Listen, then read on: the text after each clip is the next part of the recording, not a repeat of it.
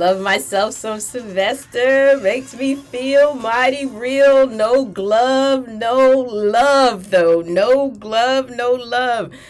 Welcome back to Shut Up Sisters Health Untold Truth. Boy, 2020 was a hot mess, and 2021 is appearing to be looking about the same, but we're going to hope for some light at the end of this tunnel. I am hoping that you guys are doing well out there. So tonight's episode is episode number 8. I am so sorry I've been gone so very long, and I miss you guys so much, but no glove, no love. Remember that. No glove, no love. I know we want that real feeling, or so the guys say. It feels so different with the condom on. But no glove, no love. This is episode 8, Sisters Health Untold Truth. This is a reminder that this podcast is not meant for anyone under the age of 18. Or is it meant to diagnose or treat any of your illnesses? It is strictly informational. Make sure you go and see your doctor, someone that's listening to you, not any doctor. Oh my gosh, I can't wait to tell you guys about a recent experience I had going to the gynecologist just for my regular checkup. Oh, but anyhow, this episode we're going to focus on today, no love without that glove. A lot is happening. Last year kind of creeped away from us without us paying any focus to it, being the 30th anniversary of the Ryan White Comprehensive AIDS Resource Emergency Act. This is a federal act that was focused on providing care and treatment and services to people with AIDS, Lord. Boy, oh boy. You know, I entered the job market so young, bright-eyed and bushy-tailed during that time. And I'm so shocked that we don't see the types of commercials that we used to see back then, how they've kind of faded away, making us think that it's safe out there to have unprotected sex. It is not safe to have unprotected sex out there. Old people, young people, single people. If you know that your man, it may be out there and you're a married person, or you're out there on your man, do the right justice to that person you say that you love, and cover up, put that glove on. But 2020 did creep away without, me saying anything about that. HIV and AIDS is very dear to my heart because I was on the front lines testing people at that time. And like I said, I was bright-eyed and bushy-tailed for sure. I sure was. All the interesting things I saw as an HIV counselor and testing during that time. And I worked in a city that was right outside of Newark, very close, just a rock throw away. And all the stories that I would hear, I think the most interesting one was when I had these two gentlemen come in. Both of them came together, and they were married, and they were funeral directors working together, and their wives had no clue. They would take their wives and their families, with them on trips, and they have all these fun get-togethers. But these two guys were having sex with each other. I was like, oh my God. And me being only 20 years old hearing this, I was, wow. I was wowed, but I always kept a straight face. I was always very professional because everyone wants to be treated fairly, and everyone should be. But in my mind, I thought about all the secrets that we keep from each other, how we don't protect each other when we're cheating on each other. It's bad enough that you are doing that and there's no open relationship, at least in between these guys, because I had the wonderful job of asking all the juicy questions. And of course, you must keep a straight face when you get these answers, even though inside your head, there may be this little person like screaming like, no, you didn't. I don't think you should have done that. But like I was saying, make sure that you're covering up. We are celebrating the 30th anniversary of the Ryan White Comprehensive Act. And Ryan was a young white boy child who contracted HIV because he was a hemophiliac. He was a bleeder, so he got it through a transfusion and brought a lot of attention to it. He suffered a lot. Of ridicule. People were scared during that time. Just almost, you know, coronavirus reminds me a whole lot about, you know, with HIV, you know, because you could be walking around infected and you not know it. And that was the same thing that was going on at the time with HIV. I remember also another young lady coming in, and she was fine by every man's standards, at least, you know, during that particular time, you know, kind of voluptuous, shapely, long hair, fair skin, you know, and she didn't look sick. But I remember her coming in and saying to me, well, I was tested, you know, a year or two ago, and my test came back positive. I don't feel different. I don't look different. I just want to be tested again. And, you know, had no problem asking her what her exposures were. I knew why she wanted to be tested because of the prior positive test. And sure enough, her test still came back positive. But, or the guy, you know, that came into the clinic that time, and he says to me, or I would run the night clinic. It was a day clinic, but then once a week we'd have like an STD clinic that just focused on sexually transmitted diseases because people were having problems. If you had, you know, some type of itch or drip or anything such as that, you know, the doctor was there to treat and as well as prescribe medication. And then I was there as the HIV counselor or whoever was in the rotation to offer them the HIV test because it was never mandatory, just like it's not mandatory now. So I said, can I delight you in having an HIV test? Of course, I didn't say delight. And this guy had the nerve to look at me and say, I don't need the test. And of course, I'm inquisitive. I'm young. I want to know, why don't you need this test? And he had the nerve to part his lips and say, I already know that I'm positive. I already know that I'm positive. So you're here for gonorrhea. You already know you're HIV positive. We know you got the gonorrhea by not having a condom on. Therefore, whomever you've had sex with, you've exposed. So my question to you is like, you know that you have this sexually transmitted disease and you have HIV. Why aren't you using a condom?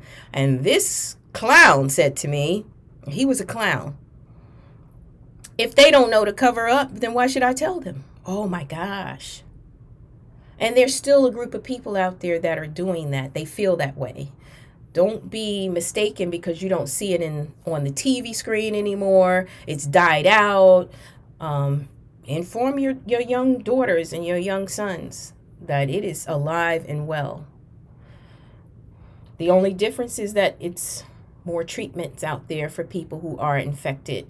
You know, you can live a quality life if you do get infected. So, but statistics are still showing, the CDC shows that 57% of Black females represent all new cases. And out of that 57% of those cases, most of them are coming from sexual contact, not from IV drug use. Sexual contact, 92% are coming from sexual contact. That is a problem that we need to look at. We should not overlook. We should make sure that we are following safe sex practices, making sure that no glove, no love. No glove, no love. They got gloves in all flavors, all colors, all textures, all kinds of things. And make sure he's putting that glove on right. Don't let him put that glove like I see these clowns wearing these masks that their nose is sticking out. I'm saying that's why people get pregnant. I understand. They're probably the main ones that didn't know how to use a condom. You know, you don't tuck your dick all the way down to the top of that condom where it's tight on like a tight skull cap. Leave a little bit of room. So when that friction is taking place, that is a place for all of that semen to go. You know, you don't pop it like a balloon. But anyhow. You know, that's just a note here from me. So in light of me talking about this, you know, I was I have to give credit to my bestie Tressie, who is actually I would give her credit for producing this particular episode because she started to talk to me about actually a term that I was not familiar about, and I'm a big I love talking about the body and intimacy and, you know, all that wonderful stuff that we do to procreate or not procreate to feel good. And she was talking about a term called gay for the stay. And I was like, gay for the stay? What does that mean, gay for the stay? And she was saying, you know, like, there's a group of people that are incarcerated, and while they're incarcerated, they're having sex with other people of the same sex. And for this one, I am focusing on men having sex with other men while incarcerated. That is a big deal. Now, to go back, that 57% of new cases are represented by people of color, black women represent that new group of HIV cases. 92% are getting it from having sex. Now let's jump to gay for the stay. We know that black men represent more than their share of incarcerated inmates. Okay, what's the connection here? What's the connection here? There's a connection here. There's a connection here. If 38% of our black men are incarcerated, our black women, being who they are waiting on these black men, having conjugal visits with these black men, or they come out and you're having sex with them and they've been incarcerated for some time. Oh my gosh. That's a recipe for disaster. That's a recipe for disaster. I want you to think about this. And I hate to bore you with all the numbers, but it's a big deal. This is a big connection here. I was reading this article from the Federal Bureau of Prisons, and this is where I'm getting my data from. You know, if 38% of our men are in jail, and our sisters, we're waiting there on them, you know, being loyal, all that stuff, and whatever, you know, really letting our lives waste away. And I know if you love someone, I have been deeply in love. Oh my gosh, not with anyone in prison, thank God. I would probably have to bounce, you know, but I've been deeply in love. I know what that feels like. On even as when I was young and someone told me I wasn't in love, you know, I was in love. You can't tell me, even when I reflect back on it, it was love. Whether it was mature love enough to take care of somebody, no, absolutely not. There's so much more involved when you have a house and some kids and a job and to feed yourself. So love takes a broader meaning then. But think about this number. If there are 550,000 black men, we're just looking at that number. That's just a random number. And I tell you, 1/4 of those men were gay for the stay. That means they had sex with another man in jail, some sexual contact, whether they had some oral sex or sucked another man's dick. Remember, this podcast is not for anyone under the age of 18. Because I do use explicit language. I use data and information that I, research. I use health information. So we go back and forth because that's exactly who I am. That's exactly how I deliver my message. So if they're having oral sex with other men, if oral sex is being performed on them by other men, if they're having anal sex with other men, let's say they believe, some gay for this, they believe, if I'm giving and not receiving, I'm not gay. You're engaging in a gay act. Yes, you are. You're engaging in a gay act. And then I'll get back to that one. But let's bounce back to my exciting career as an HIV counselor. This is how it kind of went. People would come in. They make an appointment anonymously. I give them a little card. Of course, I see their face when they get there. I ask them questions. What brings you in today? And I ask them about their first sexual experiences, because sometimes things have happened to people that put them in situations where they feel like they have no value. So their outlet is actually their body. Something is happening there, but that's a whole different story. There was this fine man that came in. Oh my gosh, he was fine. His back was broad, like a yard back. Like he was out on the yard pumping iron, and his waist and his butt was tight. He had a you know, his mug was good. A man's mug, you know, we don't really pay too much attention to his mug. Is he well groomed? His clothes are clean. He's sharp. He smells good. You know, we don't get all those boxes checked like they be checking on us. But anyhow, and I said, why are you here? He was like, well, I was incarcerated. And I said, yeah, you know, remind you, I'm very young. Don't know no better. But this gay for the stay that my girlfriend Tressie said to me the other day, I was able to build on that experience I had with the conversation with this young man. And he was older than me, but he was still young and fine. And he said, I needed to be tested because I said, you had sex in jail? And he was like, yes, it happens. And I was like, okay. And of course, keeping my professional straight face. I have a pretty good poker face when I'm not with friends, of course. And I always want to respect people because it takes a lot of nerve to even address your health issues, you know, head on. It does. So, and you want people to care for you. I want people to care for me. So I cared for the guy, you know, and of course his test did come back.